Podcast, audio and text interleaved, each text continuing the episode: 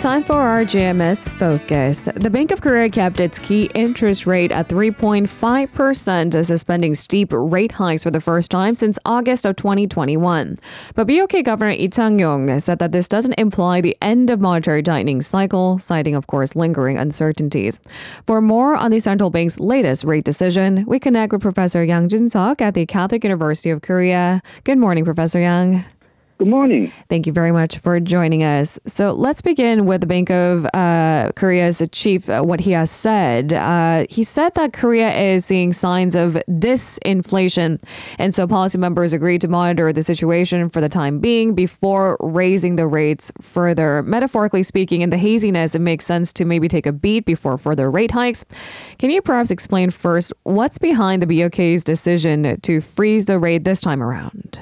Okay, well, let's take a look at what the Bank of Korea said about the rate freeze. Governor Lee Chang-yong has said that he's waiting to see how the effect of the previous rate hikes are going to work out. And he does have a point in that this is the fastest and largest rate increase by Bank of Korea since Bank of Korea switched to interest rate targeting in the late 1990s. And because they worked on a different standard, it's not directly comparable, but this current period of interest rate increase just may be the fastest and highest in Korean financial history. Since August 2021, the Bank of Korea raised the rate 10 times for a total of 3 full percentage points before halting last week. So there is good reason to see that let's see how that rate rise affects the economy. Bank of Korea, Lee Chang-yong specifically said that the rate freeze was not because of concerns about slowdown or recession, and Bank of Korea does not have a particular exchange rate in mind. So the rise or fall in exchange rates, one against U.S. dollar or other currencies, is not the primary goal of monetary policy. And because inflation is still fairly high, much higher than the Bank of Korea's goal of 2%. They will be continuing to raise interest rates, but they're just holding off for now. So this is what the Bank of Korea says. The only problem is I'm not quite sure this is what the market or observers really believe. I think the market and the analysts do believe that Bank of Korea and the government is very much worried about economic slowdown. So the rate freeze was because of the economic slowdown. The fourth quarter growth rate was minus 0.4%. Exports are falling. We had hoped that the opening of the Chinese market would have a larger effect on exports, but that's not taking place right now. So that trade deficit is increasing. Housing prices are falling perhaps too fast, and market transactions in housing market has been frozen because everybody's concerned about higher interest rates, and they're probably not going to start buying again until there's at least some signals that the interest rate will stop rising. And then there's more complaints about interest rates and interest rate burden by the regular Korean people, and as well as the continual high inflation. So Bank of Korea is stuck in a bit of a hard place. They want to keep raising the rates because of the high inflation, but because of the weak Korean economy, they really cannot afford to raise the rates again and again. So I think the market figures that the rate freeze this time was substantially due because of weaker economy, and that makes what the Bank of Korea will do at the next meeting, which is in April, very interesting. Will they freeze the rates again because of the weak economy, or will they raise the rates if the inflation continues to rise? And the big wild card here is what the United States will do, and that concerns the exchange rates. Because Korea does not want the interest rate gap between the United States and Korea to grow too high, the United States right now has a higher interest rate, and the gap is right now 1.25 percentage points. The wider this gap is, the more likelihood that we are going to perhaps we're going to see a exchange rate instability like we saw on last autumn, when we had a very large and sudden changes in exchange rates.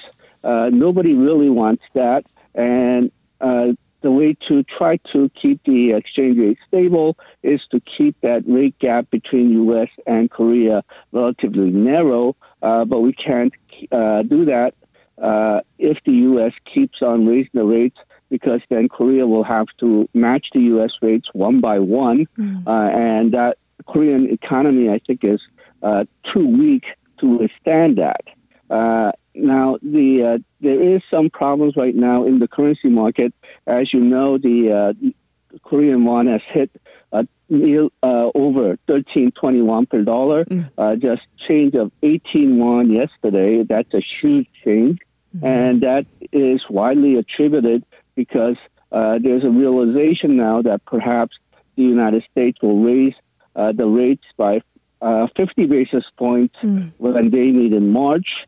When the expectation was that they would raise the rates only by 25 basis points, 0.25 percentage points previously. So if the United States raises the rates more and longer than what they had indicated just a few weeks ago, then Korea may have no choice but to follow, and that is causing some problems in the currency market, and also some problems with what BOK is going to do for the next couple of months. The BOK also lowered consumer price inflation for this year to 3.5%. That's slightly lower than its previous projection of 3.6%, of course, amid signs of slowing inflation. But five of the policy board members left the door actually wide open for further rate hikes to as high as 3.75%. So what does this all indicate, Professor Young? Well, primarily inflation is still high, and they're not sure if inflation will fall significantly within a medium term over time. When I say medium term, it's within this year. Right. And it also indicates, because of the exchange rates, do they believe that United States will keep on raising the rates?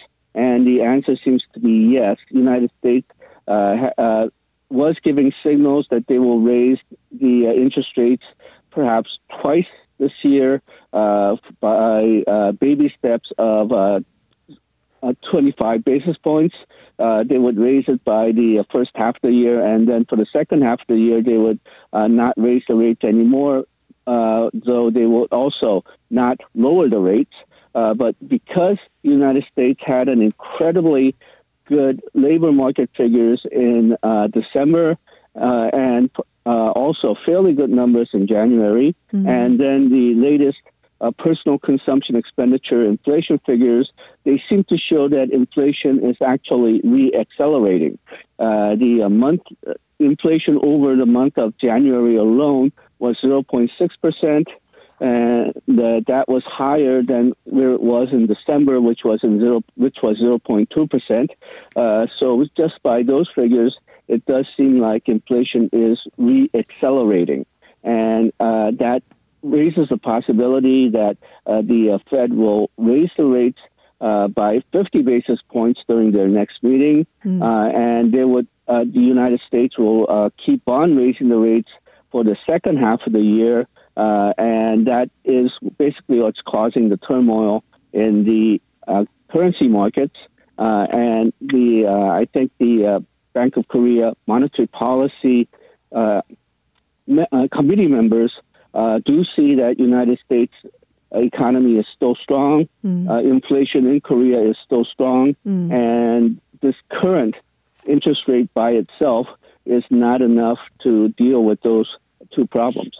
So then what about the major drivers of inflation? Because it seems like food and energy prices have mostly fallen compared to the month of January. So then what's driving inflation primarily in South Korea?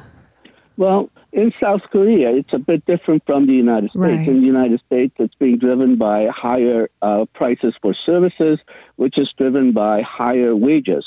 And that's partially because United States right now has a very strong economy with strong demand and lack of labor availability. Korea, even though Korea right now has very low unemployment rate at 3.6%, a lot of the Korean jobs are basically part-time jobs. So, and as I mentioned, the last quarter's growth rate was minus 0.4%. There's a good possibility that Korea's first quarter growth will be minus growth as well. So what for Korea, the inflation is driven more by still rising prices in manufacturing than in services. And if you look at the figures, the highest component, component with the highest inflation figures are actually utilities, electricity, and gas. And that's because those prices are government controlled.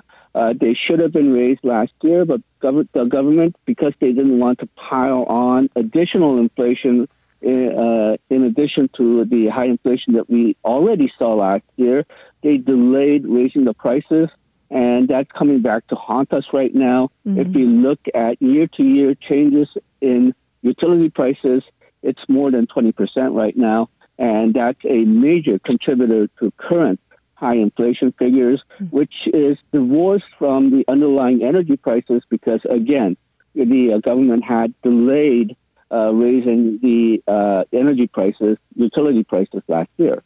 So it eventually had to give. Professor Yang, unfortunately, due to time constraints, this might have to be our last question. The BOK's board members appear to be divided on their projections of rate peaks.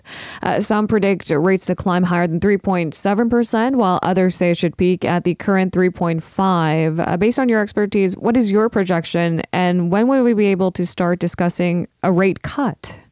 Okay, I believe the rate peak will be higher than expected. It'll be the rate will hit 3.75 this year, definitely, and perhaps 4% within 2023. And that's because of the reasons I said earlier about the U.S. continuing the rate increases and inflation not falling down. When will the rates start? When will the interest rates start to fall? That I think depends a lot on the United States.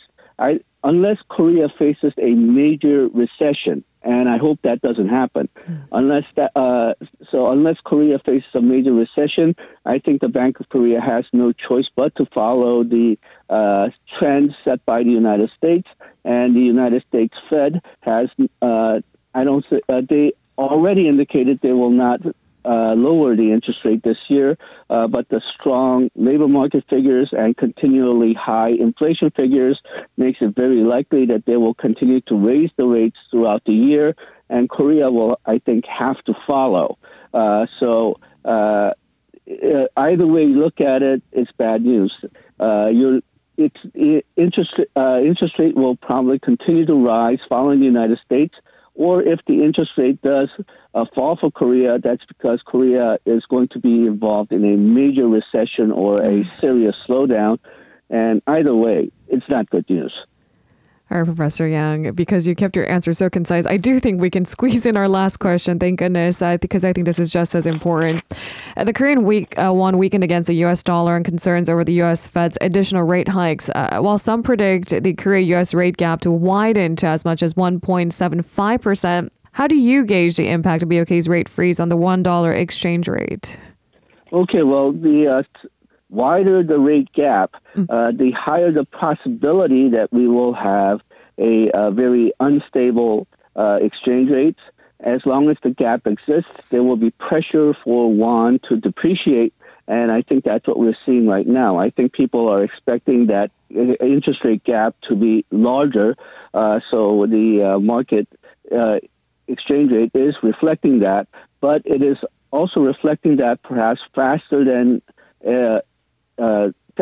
expected, and also perhaps it's overcompensating like it did last autumn. But still, having the price of the won change by more than 18 won per dollar in one day, I think is a very serious signal. Perhaps Bank of Korea should have raised the rates by 25 basis points last week, but the problem was that the signals that said that BOK should raise the rates perhaps came too late. The statistics for the strong U.S. labor market and the rising inflation didn't come until maybe about a week before the Bank of Korea Monetary Policy Committee made its decision. So it's understandable, perhaps, that they missed the chance to raise the rates. But still, because they missed that chance, I think we are going to see a faster depreciation of the won and much more instability, perhaps faster than warranted depreciation. Thank you very much, Professor Yang, for today's insights. We'll speak to you again next week. Thank you. If you're listening to our program using the podcast service, just a reminder that we do go live Monday through Friday, 7 a.m. Korea Standard Time. So tune in and help us make the show more informative by giving us your input. See you bright and early on Good Morning Seoul.